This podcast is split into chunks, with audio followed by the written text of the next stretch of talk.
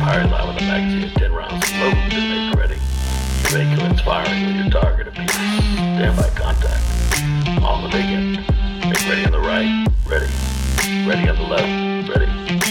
Already on the firing line. On the little end. Tar. Get those targets high in the sky. Get those targets high in the sky. From the well-worn counseling couch of Doctor Ron B. Smith Junior Man, it's worn out.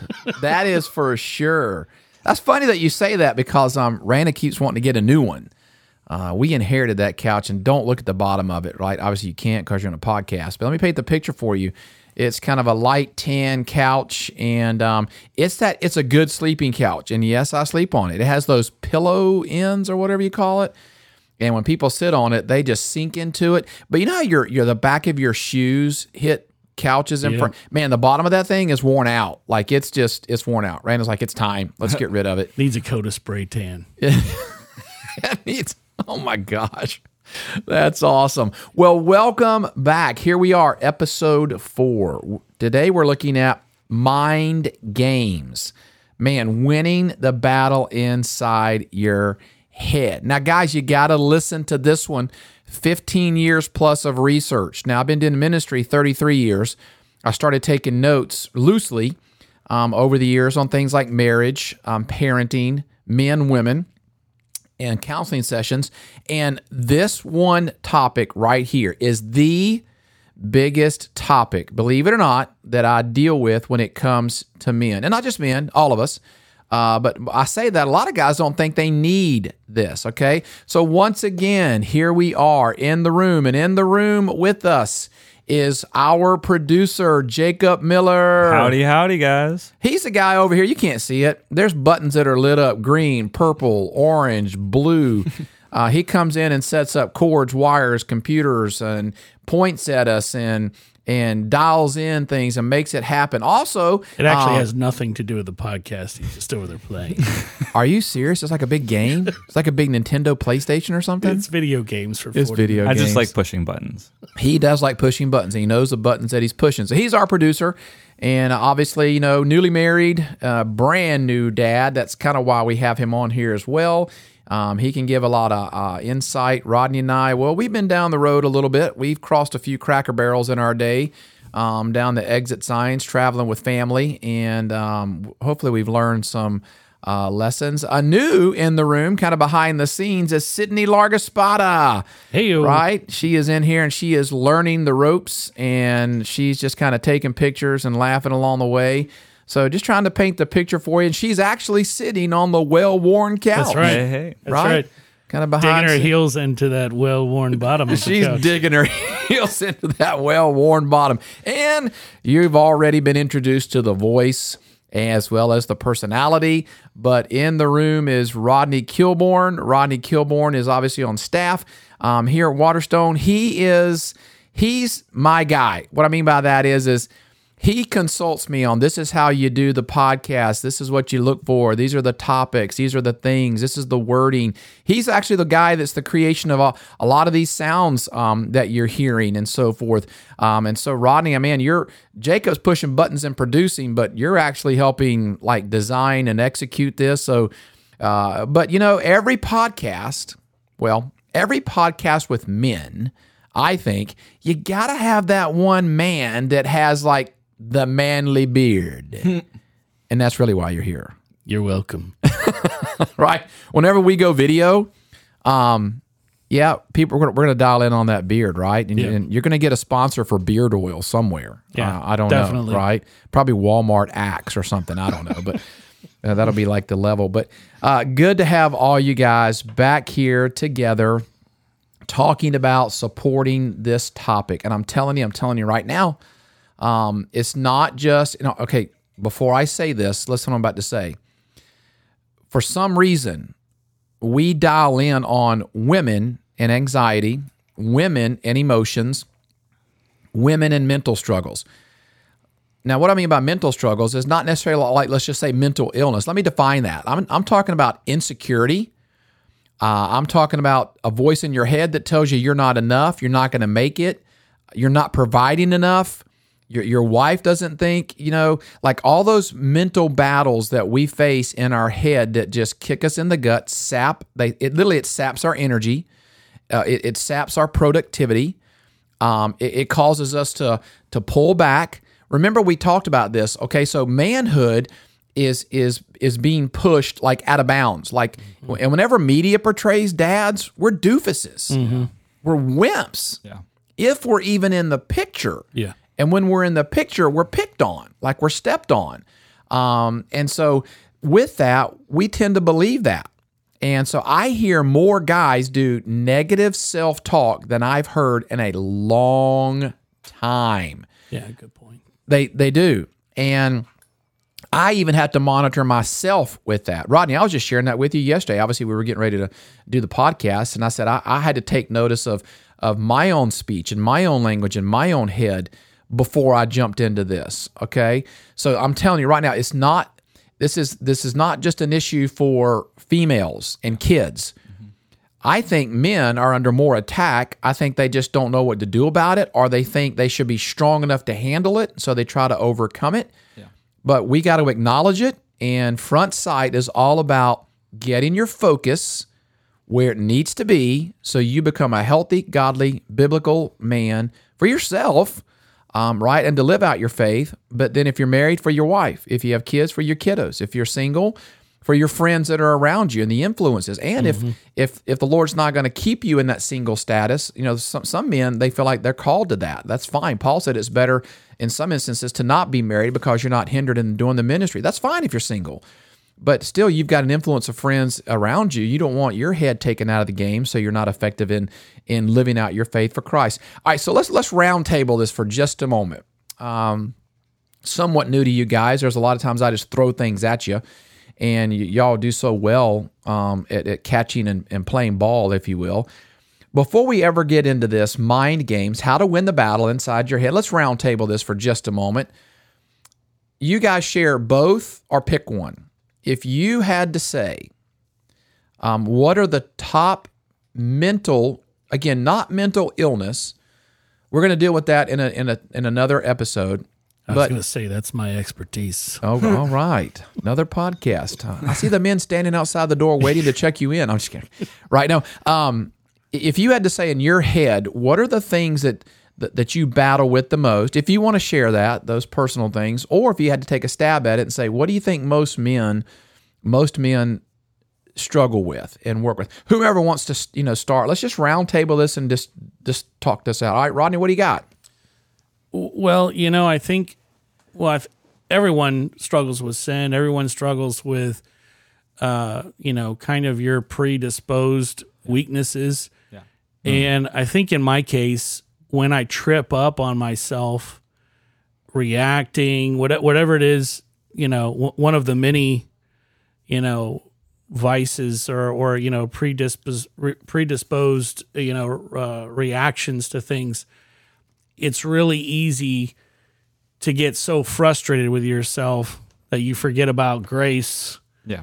And you're just like, you know, um, you get sucked into it. Like, you know, I just oh, yeah. can't beat this thing. I oh, just yeah. can't stop. I just can't stop getting irritated. I can't, what you know, whatever it oh, is. Yeah. And mm-hmm. you're, and you just, And you just get sucked into that vortex, and you you literally have to smack yourself in the head and go, stop. Exactly. Know? Yeah. No, if you want to keep going, I'm just I'm, I'm affirming because ex- what you're saying is spot on. Yeah. Yeah. Yeah. I mean, it just it gets it, it, you know, and if you don't stop, if you don't stop it, you know, you could be two days down the rabbit hole. Well, and then you start justifying. Well, you know. I might as well not bother doing this if I'm not even going to bother to, like, what's the point of reading my book? This, it's, and you're just, the devil's just, oh, yeah, just deconstructing, you know, the, yeah. the tower that you're in brick by brick because you're, you know, you're, not, all right, I mean, what's the point of reading the Bible today if I'm this far out of my, out of my head? You right just now? nailed it right you know? there. Yeah. I, I hear that. If, if there was such things as, as this statistic, out of ten times I hear, out of ten conversations, I hear that twelve times.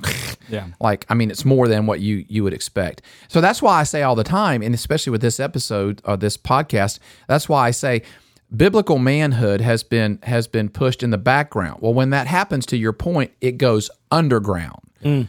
And so, wow. so what you just said, you get sucked into this vortex, you get drawn in and down under, and that's we begin to learn to live in the background. So therefore, we begin to live underground. Yeah.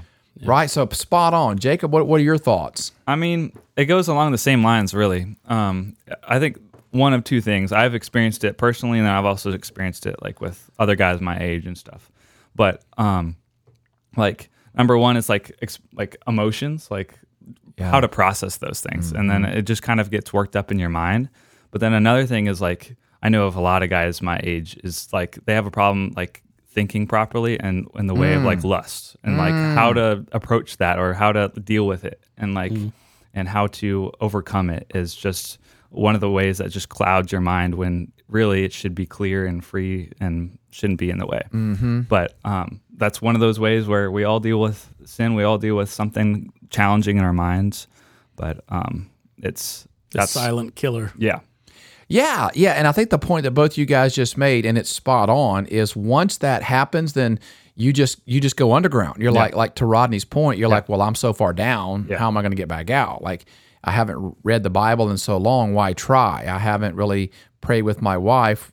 We're kind of in a routine right now. So why go, why try to even go exactly. back to that? Yeah. Mm-hmm. And you, and you, I mean, I mean, it's taken me years of catching it sooner. Yeah.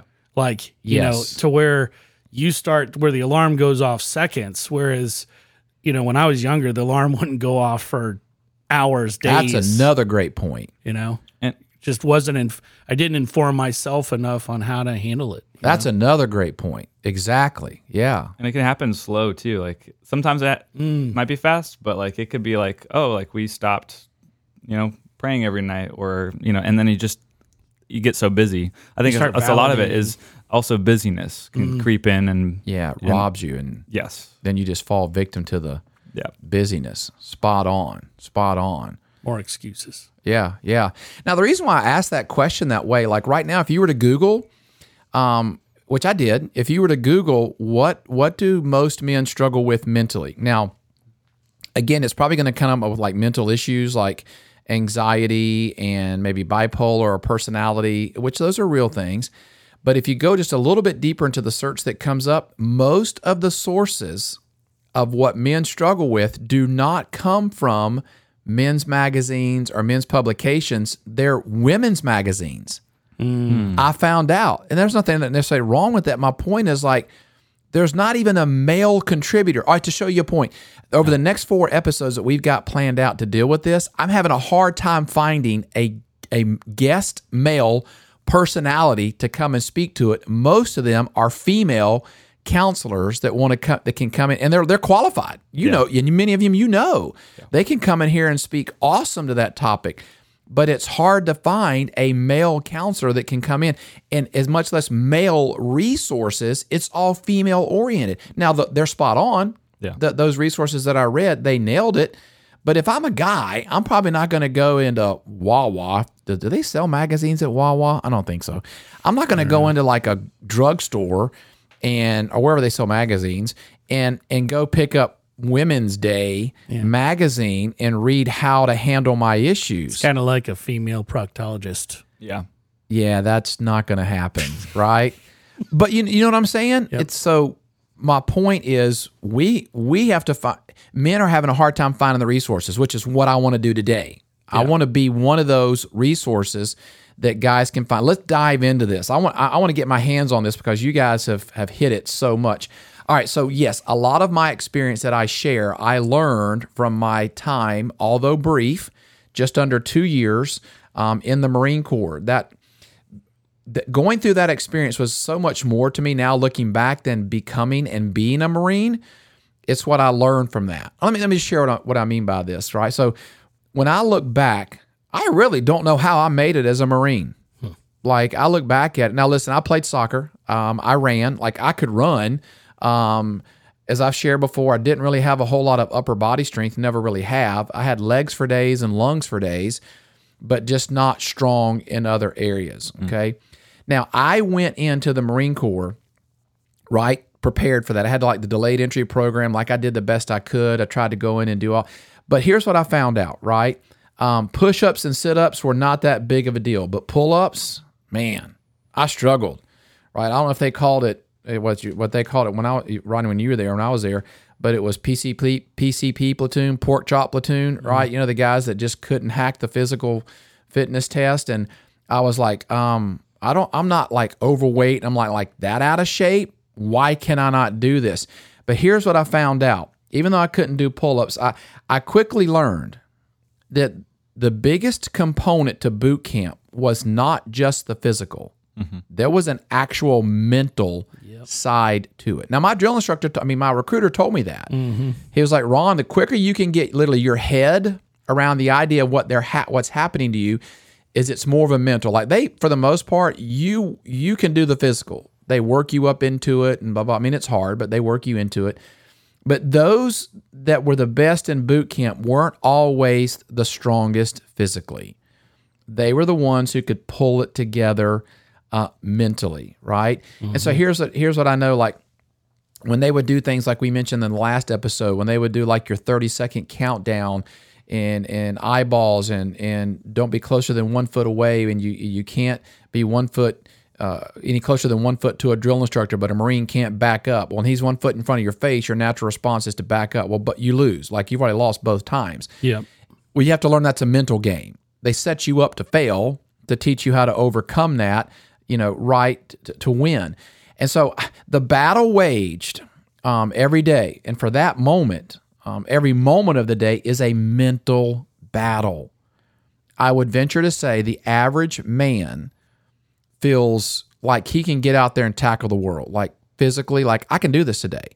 Now they may they may not have the product, but they suck it up. They get it done. But very seldom do we pay attention to the mental aspect that is actually just sucking life out of this. Now, now we know this. We know it's a mental game, right? And it's not the first time you ever heard this. I'm not the first guy to tell you this. But what do we mean by that? All right. Well, hang on. Let, let me give me a moment to build this, okay? Think about it. Neurologists, they tell us that our thought, that listen, now this is powerful. Thoughts are developed in your mind. Now remember, guys, there's a difference between your mind and your brain, right? Yeah. All right. The brain is what your mind thinks with, okay? So think about this for a moment. Now, they don't know exactly how thoughts are actually developed. They know that thoughts are developed in the mind, but they still can't. Why? Because you and I know that's that spiritual, immaterial part of who we are that cannot be explained other than just by divine creation. Mm-hmm. But hang on, here's here's what's powerful. Thoughts form words and actions and behaviors. Did you hear that? Yeah. Now, those thoughts that are formed in our mind then make neural connections in our brain, which then what that does is that then begins to tell my body how to act, how to behave, how to respond. And it all began with our thoughts. So listen, the root of all application in life ends and begins in your mind. Guys, listen, if you want to influence your words, your actions, and your behaviors, learn how to influence and even control your thought life in your mind. Yeah. Mm-hmm. Jacob nailed it on one side when he said most guys his age are dealing with lust and the thoughts of that, right? So here's what we know about the brain from neurologists. And by the way, a great resource that I'm studying is almost anything you can get your hands on by Doctor Carolyn Leaf. Doctor Carolyn Leaf, I'm, you know, she's written uh, books like Switch On Your Brain. The one I'm reading currently is Think, Learn, Succeed. Understanding and using your mind to thrive at school, the workplace, and life. She is spot on. She's a follower of Christ. She amazingly ties in Scripture to her, her studies. But here, here's what we know, right? Here's what we know. Your brain can be rewired, and she literally teaches people how to come back from severe mental difficulties and rewire the brain's neural connections um, to health. So here's what we know. If you want to influence your behaviors, your words, your actions, your thoughts, you got to control it in your mind. And the Bible is, is the greatest, most dependable resource on neurological study. Mm-hmm. Believe that or not, all right? So here's what we're going to do in this episode. We're go- we're always going to use God's Word as our standard, and then we're going to use the great minds of science that have been inspired by God through medicine, and we're going to learn how to bring the truths from the Word of God and what science is, is the Bible is helping us discover is related to science. We're going to take both of those, and what we're going to do is we're going to put together a biblical educational thought process, um, and that's sort of our launching point of how to how to win the battle in our head. So in this episode, all right, guys, we're going to learn that we can know how to develop thoughts. Mm. Man, the power behind that. Yeah. How to take thoughts captive, especially thoughts that are toxic, thoughts that are negative, unbiblical, thoughts that attack our divinely created image and purpose, and ultimately thoughts that affect what is God's will for our lives. I'm just telling you right now, like whenever I sit down with men in this office, this is every time what I come back to, dealing with the thoughts in their head. Thoughts that, that are telling them their marriage isn't worth it, their wife doesn't think they're worth it, how they've you know, the, the mistakes maybe they've made in parenting, their their the the, you know, the lack of respect maybe they get from their kids is because they're not worthy of respect, they're not good enough for their job, they haven't provided enough, so they just go underground. Not, I'm not, telling not you, not limited to blue collar either. This is oh a problem with intellectuals and. Everybody, yeah, yeah. no matter no matter the collar, exactly right, and, and no matter the stage of life, yeah, which is what I love about what's around this table. I mean, I'm I'm dealing with this, I'm, and I'm helping dads deal with this in their sons and in their daughters that are already like ten, eleven, twelve years old. I'm like, wow. The thought process that's happening right now in your son and your daughter, it started for you, and to Rodney's point, remember when Rodney said it took him years to sort of the alarm system to go off? It's helping dads now see even that process happen in their children mm-hmm. and giving them pointers to have conversations. Son, daughter, let me tell you what's happening in your head right now, right? I've yeah. been down this road. I know the exits. I know the restaurants and the gas stations. So in other words, I know what your mind is thinking. Let me tell you what I've learned on how to stop that process, okay? So this is this we're going to learn how to take our thoughts captive, okay? Here's here's what we know. We know that God created you and I to think clearly, to think biblically, to think certain thoughts. We're, we're going to end with that, but I'm going to tease right now. The Bible tells you and I to think on certain things, okay? And we're going to learn how to think on that. So we here's what we learn. In Matthew twenty-eight, the Bible says that, that all in Joshua chapter four, all the people of the earth are commanded to know the love of God, that there is a, lo- a God, to fear that message, hear that sa- message of salvation with hopes of everyone receiving Christ. Now, now, why do we hear that, right?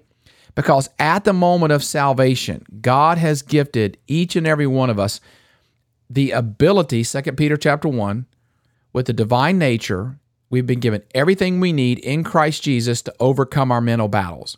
The moment you become a follower of Christ, the devil's going to start attacking you mm-hmm. with your thoughts, okay? Now, here's the good news. The good news is all of us that, that are struggling to fight the battle of the mind. Every there's not a there's not a man listening that's not struggling in some area of what it means to, to capture their thoughts. Funny story. Well, I think it's funny. Um, in the second church that I pastored, I had a young man who was a deacon. And his first question to me was, I've been divorced. I've been told I can't be a deacon. Can I serve as a deacon? So he went down this conversation, well, tell me about your divorce, because another episode, but there's actually biblical divorce and unbiblical divorce. And he qualified, obviously, for um, an unbiblical divorce based upon the actions of his wife. So the answer was, yes, you can serve. And then he goes, all right, well, I got to tell you more. And he said, um, my life was so bad during that divorce. He said, I, I I unsuccessfully attempted suicide three times. Wow. Yeah, he's twenty-eight years old, and I just turned twenty-nine. We were very close in age.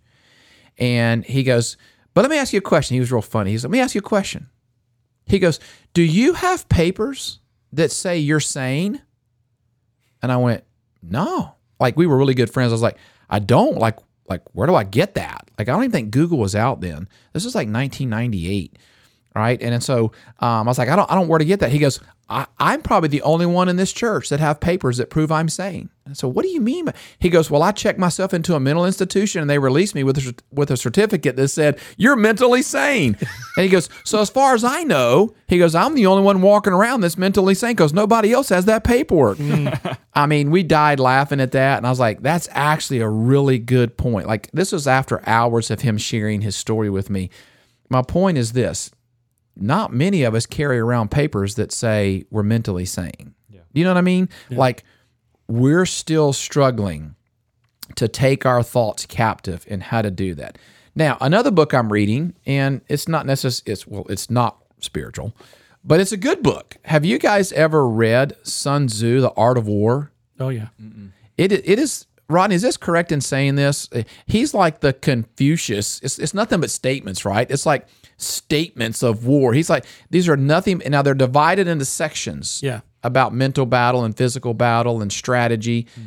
It's phenomenal uh, it, just to read that. There's a lot of his thoughts that he gives that you can easily translate over into scriptural thought. Here's one that he made. Listen, if the mind is willing, the flesh could go on and on without many things.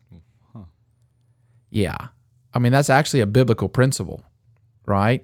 So we know that. We we know that if the mind is in is in perfect shape, then the rest of me can operate maybe in deficiency for a moment in certain areas of my life, but it's all about getting my head where it needs to be.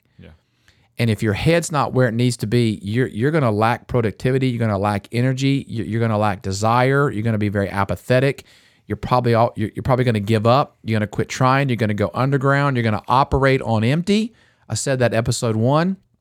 Most of us men in some level are operating on empty, and the human body emotionally can operate on empty. Yeah. When your car's out of gas, it stops. When your stomach is hungry, it growls. Emotionally, and again, to Rodney's point, the body does signal that it's on empty, but if we don't know how to read it, it might take us years to be like, oh, that's what that was. Yeah.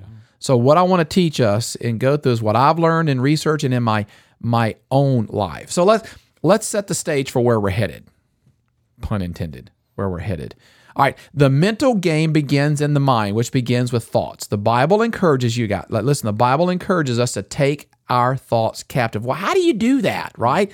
That's churchy language. That's Bible language. Yeah. For for the average dude that may not be in the Word, or or even if he is, and he, he's like, well, what is what does that even mean? Let me let me walk you through that, right? And you guys chime in with your own experience. Here you go. First of all, you guys, you got to wake up every morning and realize you're the target of deception. Mm-hmm. You have to realize that the devil hates biblical manhood. Mm. The devil does not want you to be a productive follower of Christ, number one. He does not want you to be a productive male follower of Christ, number two. He does not want you to be a godly husband, a godly man, a godly follower, a godly businessman, a godly influencer in your community. He does not want you to be strong in the faith, which means strong mentally. So you have to get up realizing that every day you're a target of deception. Mm. You cannot get up without guarding your mind, yeah. Yeah. Right? Well, the devil, the Bible says it this way, be on the alert. The devil's a roaring lion, seeking whom he may have tea with. No, yeah, right. Right. No, he's he, who he's going to devour. He's not out to sit down and have tea with you and have an argument with you and hope to convince you. He's out to destroy you. Mm-hmm. You're a target of deception. Here's the next one. Well, you got to recognize the enemy, okay? So every day we have to tell our minds, not your brain, your mind, to be on guard for that. So you already have to wake up and get those those thoughts in order. A lot of guys can't go to bed at night, can't sleep at night because their head's just, it doesn't stop running. Yeah. Whether it's a bad dream, whether it's a, a nightmare, or thinking whether... Thinking about work. Thinking about work, reviewing mistakes that are made. Mm. I mean, whatever's going through their head, listening to false lies, like you're not a good dad, your kids don't respect you, you're not a good husband, your wife thinks you're a joke, um, the, your, your boss is seeing right through you, your employees right? Whatever lies the devil just fills your head with. Don't even bother reading the Bible. You're not going to understand it. Last time you prayed, it didn't work. You didn't get an answer. Mm-hmm. Right? You don't have time for this. A lot of guys just can't, like the head just keeps on. Guys, you got to realize that you're, you're, you're a target of deception. Yeah. And you have to recognize the enemy. Now, here's the next big one. You have to remind yourself, man, listen to this. Remind yourself you're in a matrix. Mm. Yep. Now, I wish you could see, um, I'm going to try to spell it out for you visually, like so you can see this literally in your mind. Things are not what they seem. Capital S, capital E, capital E, lowercase m. Mm. Things are not what they seem. Have you ever noticed the word see is in the word seem? Yeah. That's for a reason, right? You and I have to be remembered every day. We literally wake up in a matrix. We live in a fallen world, and there's multiple philosophies of what life is made of. And even in this world we live in, our culture tells us what, quote unquote, a dream is, right? Like the American dream or this dream or political dream or, right? right? Like even as a pastor, I have to remind myself that the true measure of a church isn't its size. The true measure of a church isn't its budget, isn't its how many staff and how cool the screen is, kind of a thing. Like American culture tells us to measure it in these ways, nickel noses and numbers, budgets, baptisms, and buildings, kind of a thing. I have to remind myself it's all about discipleship. Yeah. So we, we have to wake up and realize we're in this matrix. We live in a world, listen, we live in a world, and the world that we live in is real. But the world that we live for is unseen. Mm-hmm. Man, all right, from the get-go, how hard is that to operate like that, right? Yeah. That yeah. the world we live in is real? Yeah. I mean, it's real. Hands, hands-on work, head and heart in the game, feet on the pavement. That's the world we live in. Yeah. But the world we're living for is unseen. Guys, you gotta you gotta learn how not to live for what is seen. You have to learn to live for, now watch, what is unseen. When I see that, then I know how to operate with what is seen. Yeah. Can we just remind ourselves that's, that's of... That's your red pill. Yeah, right. Can we just remind ourselves of front sight? If I focus on the rear aperture, mm-hmm. the front sight will never come into focus, nor will the target. If I focus on the target... neither the front or the rear are in in in, in alignment. Yeah. If I focus if I focus on the front sight, the rear comes into, and if the target is blurry, boom, I'm on. So many guys, they wake up and live in the past, looking at the rear aperture, the thoughts that they that they can't deal with. Yeah. A lot of guys wake up and look for the target yeah. instead of the front sight. You have to remind yourself, stay on the front sight, stay on the front sight. When I learned to live and see the unseen world that I'm living for, it helps me operate in the world I'm living in. Man, you've got... Okay, so here's what I mean by that. Everything that you relate to in your fleshly senses must be filtered through a spiritual sense. Mm, there you go. The mistake most guys make is they get so far down the fleshly sense, they all of a sudden try to throw in the spiritual filter, and it gets clogged. Mm. You mentioned it, Rodney. You mentioned it, Jacob. Right? So this is what we have to do. How do I do that? I mean, just, can I just get? Can we talk this out? How do I do that? One of my this honestly, this is my favorite word in the entire Bible, oh. and it's in the King James Version. But I love this word. I love the way it sounds. I'm like a I'm I'm a, I'm a wordsmith, right? I am a smith, but anyway, I'm a wordsmith. Pun intended. I, pun intended. I, I love this word. The Bible tells you, and in the book of Ephesians, in the King James Version, to walk circumspectly. Mm, circumspectly. I love that word. I love the word circumspectly. Now, in short, it means it means view life like an assembly line. Hmm. You let by what is good, you take off the line what is bad. You're literally evaluating everything that's coming across your scope hmm. of seen vision. Wow. The only way I can identify what is bad is, is knowing what is good in the world I'm living for, not living in. When I have that filter, it, it's no problem taking stuff off that assembly line. I mean, is it not true that every day, I mean, they they t- they say that we sometimes will think fifty thousand thoughts in a minute. Mm-hmm. Think about that. Yeah. That's how fast your brain is constantly moving. How many of those thoughts would, I mean, just venture a guess. How many of those thoughts are probably negative? I don't know. If I'd, let's just dumb it down. Let's just say our brain thinks ten thousand thoughts a second. How many would you got? I don't I, I don't know if there's science out there or not, but I'm guessing probably an overwhelming majority of those thoughts are probably negative. Yeah. yeah. Probably sure. seventy-five to eighty percent easy. You know, when, they, when it comes to raising children and even in our own life, they say for every one negative you hear from somebody, it takes forty-two positive comments to overcome that one neg- negative statement you just heard. Wow. Mm. Think about how many negative statements our kids hear during the day. Yeah.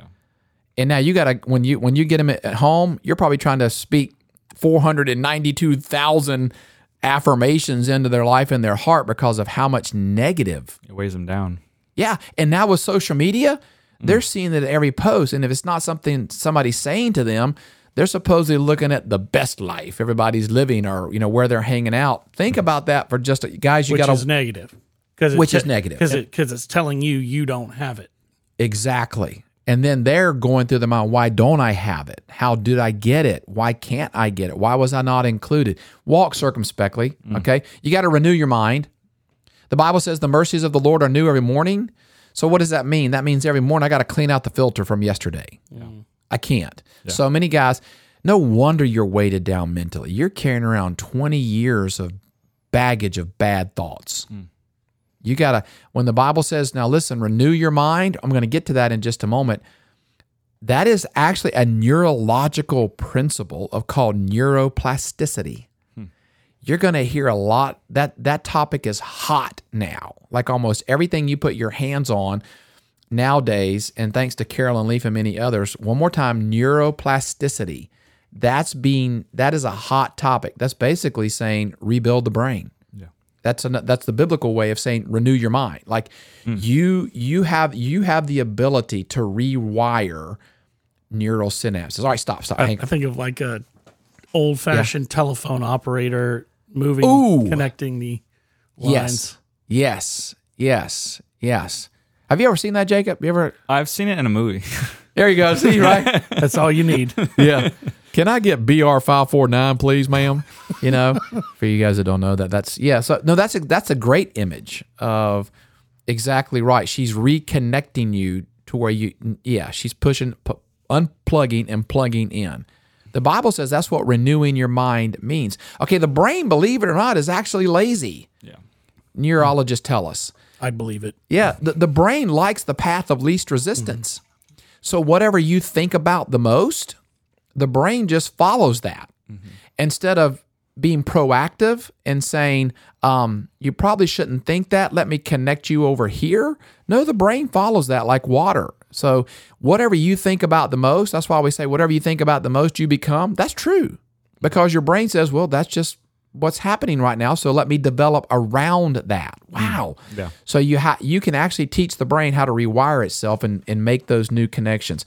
The Bible says it this way. It says, think on these things, meaning Jesus says whatever's lovely, whatever's a, of good report, whatever's praiseworthy. Like you have to find the right things to think on rather than dwell on the things that you shouldn't. Why? Remember, when I do that, I'm producing the right thoughts. Yeah. Okay. Now listen to this next word because it's it's not a, a, a culturally apropos word because they don't understand it. We're actually told in the Bible to judge others and judge things around us. Mm-hmm. Like, I'm going to preach a sermon soon about what it means to exercise proper judgment. People are like, oh, no, Christians don't, we don't judge. That's, that's up to God. God's the judge. No, the Bible actually says that I am to judge a person's thoughts and intentions in my life and sort of draw boundaries. Now, that doesn't mean judge like, um, like we're the judge, jury, you know, and prosecutor. That's not what that means. It means evaluate the health of that thought, evaluate the health of that intention, evaluate the health of that influence in my life. And we think, oh no, just Just let that be. If God, no, no, no, no, no. Listen, you have to judge others and things around you circumspectly to see if it's worth. Which leads you into you have you got to start discerning the spirits. Yeah. All right. I had a phone call. I won't go into a whole lot of detail on this one. Sorry about call. that. Yeah, I had a phone call the other day, and I never answer um, phone calls that come through like with no name. I answered this one. Don't know why. God knows. And I'm trying to figure out how to shorten this story. This guy felt like he was told by God to inform me of a situation, which I knew about, that had happened in, in the church, not really in the church, had happened to a former member in our church that had happened, and how this this person's actions weren't the best, and this should be the church's actions. Mm-hmm. And his literal word, his literal words were, um, "The ball's in your court. I'm doing what God asked me to do." Mm-hmm. And I was like, "Let me tell you how God operates." Like, not in an arrogant manner, but I was like, "What you're doing right now, that is not how God never."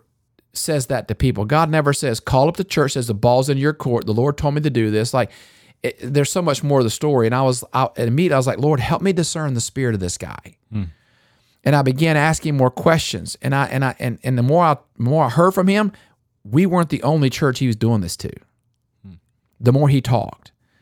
And I was like, it kind of sounds like, and I said, so here's here's what I'll do. I'm going to be praying that the Lord changes your discernment process, because I don't think you're serving Him the best by how you're approaching things like this. Mm. If I would have just, honestly, his argument at first made me feel guilty. I was like, gosh. But then the more I prayed about it, I was like, no, that's not godly guilt. No, that's not, something's not right here. Mm. You're going to have a lot of voices that come into your life that they want to tell you this is God's will. Mm. Right? Yeah. And I te- I said, listen, what you're quoting is very close to Scripture, but it's off. And if it's off from Scripture, it's off. And man, that was kind of hard to say to somebody instead of just acquiescing and saying, okay, let me see what I can do about that. Path of least resistance. Yeah, exactly. I had to stand up. I had to stand up against it. I said, this was not, this is not the right um, spirit. So again, we're talking about the world we live in is a matrix. Yeah. Um, have you ever gone to a, Um, a local uh, county fair or something like that? Did you ever do the House of Mirrors? Yeah. Anybody ever do that? Yeah, I've done it. It's weird. It is. It makes you look all wacky. It, it makes you look wacky, but inside the House of Mirrors, like after a while, you get seriously disoriented. Like no matter how many times I went into the house and going, that way's the exit, mm. I got turned around. Yeah, I was like, wait, wait, where am I? And it took like a number of us to say like, no, over here. Because, right, mirror up against mirror, up against mirror, totally disorients you. Yeah. Um, and so, yeah, that's the world we live in. It's mirror reflecting off a mirror, reflecting off a mirror to just disorient you from what is actually the truth. Guys, you you got to know the devil wants to throw you in an absolute matrix, mm. right? Okay. Now, here's the next one. You you have to learn how to build a defense in your mind. Now, most women know how to do this better than men because they're aware of it. Yeah. But I think guys just kind of bravo up in life. You know what I mean? Like we're just like, wow, let's get her done.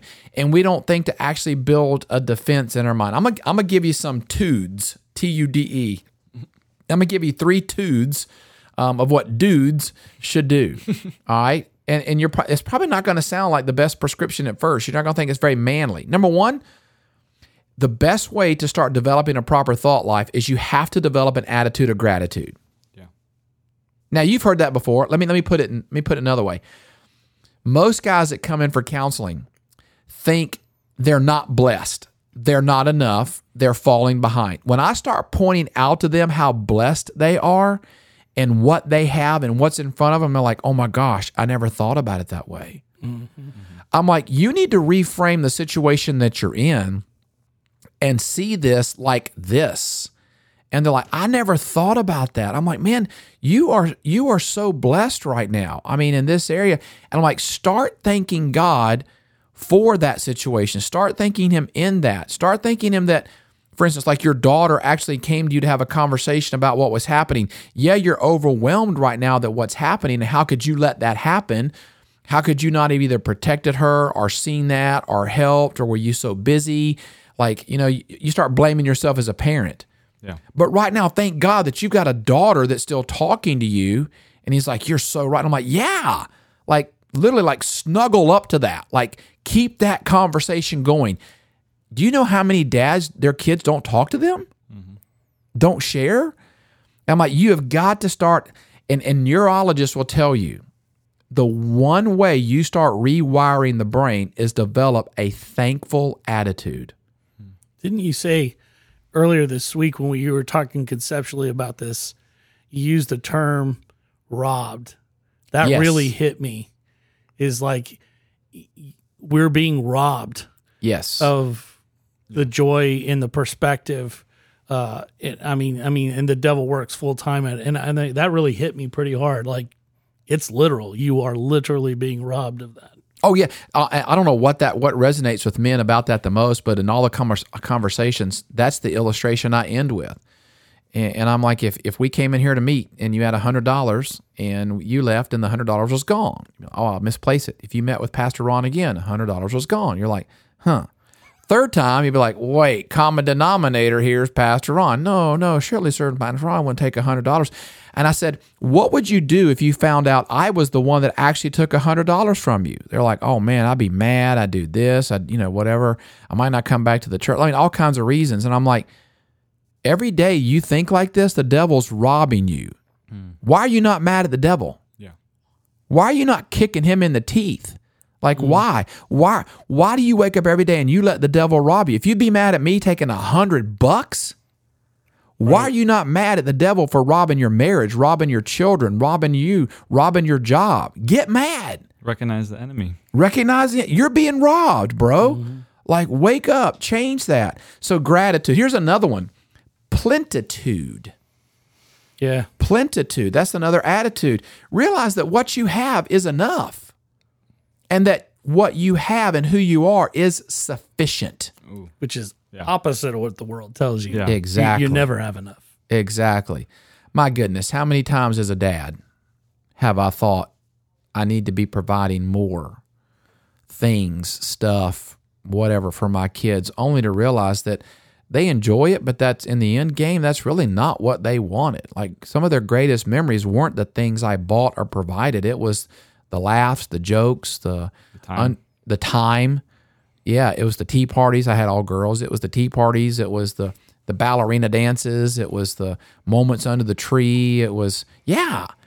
And so often I think that I'm not enough or what I have is not enough. No, start believing it is. Mm. You have enough. And here's the third tude for dudes is abilitude.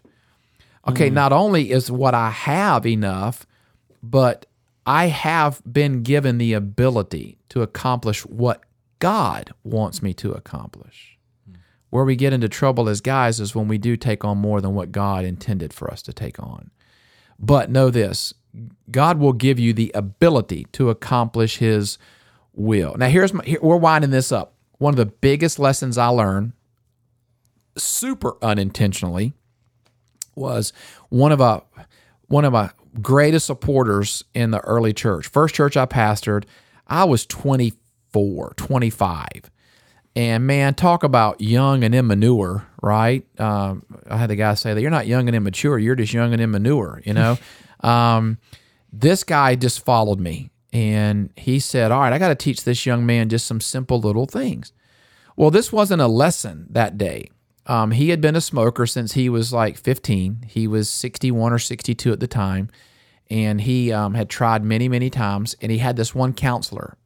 And after all those years of being a chain smoker, he was able to quit smoking. He goes, you know what she did? She literally told me to change my routine. Hmm. I said, what do you mean by that? He said, she walked me through. He goes, all right, tell me what you do every morning. Like, just walk me through. He says, all right, I get up. The alarm clock goes off at six oh two. And the first thing I do is sit up on the side of the bed and I light up a cigarette. And I finish that cigarette, I get in, I take a shower. After the shower, I light up another cigarette. He's like, she's like, walk me through every, like every minute. Don't miss a moment. Mm. And he goes, all right, I'll light up the cigarette. I go out, I get coffee, I eat breakfast. And he says, I get in my truck. I turn the truck on. Like he, she says, every detail. I turn the truck on, before I back out of the driveway, I light up a cigarette, and then I drive. She's all right, here's what I want you to do. I want you to get up and go get coffee. Then I want you to come back and take a shower. And then he even went to this detail. She said, which way do you back out of your driveway? He says, I back out to the left. She goes, I want you to back out to the right. She changed everything about his habit of the morning. And as soon as she did that, it disrupted yeah. that chain of thought addiction. That Neuralink. Huh? That Neuralink. She disrupted that neural link. And he goes, man, all she did was tell me to back out of my driveway to the right, not the left, and ha- and, and and reorder my morning. And for the first time in, I don't know the math, forty-some years, I've quit smoking. Yeah. R- routine is powerful. Routine is pow- in the mind, it's powerful. Yeah. yeah. And the mind builds its routine based upon what we feed it. Yeah. And she changed what how he fed. This is, I didn't know this at the time, but that's That's class one oh one for breaking addictions. Mm. Change your routine, mm. right? Because you it's your habit is built into your routine. Yeah. You change the routine, you change the habit. Now that opens the mind to build a new pathway um, of thinking. All right, we're going to finish with this in just a few minutes, but I want to build on this the next few moments of episodes. You got to learn to rethink. Mm-hmm. I'm going to rattle these off kind of quickly, all right? Because here's what I mean. When I say rethink, think on the words R or the letters R E, R E. When I say rethink, guys, you got to learn how to replace. So once you learn to change your habit, well, you have to fill that habit process with something. So now that she took away that that smoking opportunity at bed, after shower, before he pulled out of the driveway, you have to replace it with something, okay? Yeah. So replace those old habits with good habits. One of them is to replace them with scripture, with worship, with prayer, with other conversations. So replace. Here's another one. You got to learn how to reframe. Reframe. All right. Can I try to can I can I draw a visual in your head right now? Yeah. All right. If you guys are driving, don't have a wreck. Um. If right. Oh, if you're at breakfast time, wherever you're listening to this, don't let it totally distract you. But all right. Imagine on a canvas right now is painted a scene where there's dark gray clouds, say in the upper left of the frame. Mm. In the bottom middle to bottom right is orange clouds and a sunset. Mm. You got that? So kind of upper left is cloudy, bottom right is orange and sun. Yeah. All right, that's in one frame. Take a smaller frame, independent, and just put that frame up around the gray. What I've just done is I've taken an entire picture that has both, but now I've put in a smaller eight and a half by eleven frame only over the gray clouds. Mm. All it takes for me to do is to take that eight and a half by eleven frame and just move it down to the bottom right, and now I see orange and sun. Readjust your focus. Readjust yeah. your focus. You got to re readjust your focus. You got to reframe. After a while, the brain frames your thinking around dark clouds only. Wow. When the orange and the sun is just down in the bottom right corner. Mm. If you'll only learn how to reframe thoughts, questions, and situations. So you got to reframe questions, your thoughts, your view, your futures, which will help you. Here's the last R E. It was replace, rethink, reframe. It'll help you rebuild. All right, so we're going to spend a number of episodes um, upcoming on what it means to actually visualize the rebuilding of your brain. So let me end with this, guys. Thank y'all for listening um, and hanging in. But, but stay with me on this last point, because you got to get this. When the Bible says think on these things, remember, thoughts form words, which form actions, feelings, and behaviors. Okay? So you got to learn how to think on these things. Guys, that's how you win the battle in your mind. You can do it. I know you can. Thank you for jumping in on this. Mind games. It's a game, mm-hmm. and your mind wants to play with it, but you play with your mind, and you win the battle in your head. You guys can do it. Like, share, invite, subscribe. We need you guys to build this with us so we can get more guys dialed in and focused on the front sight.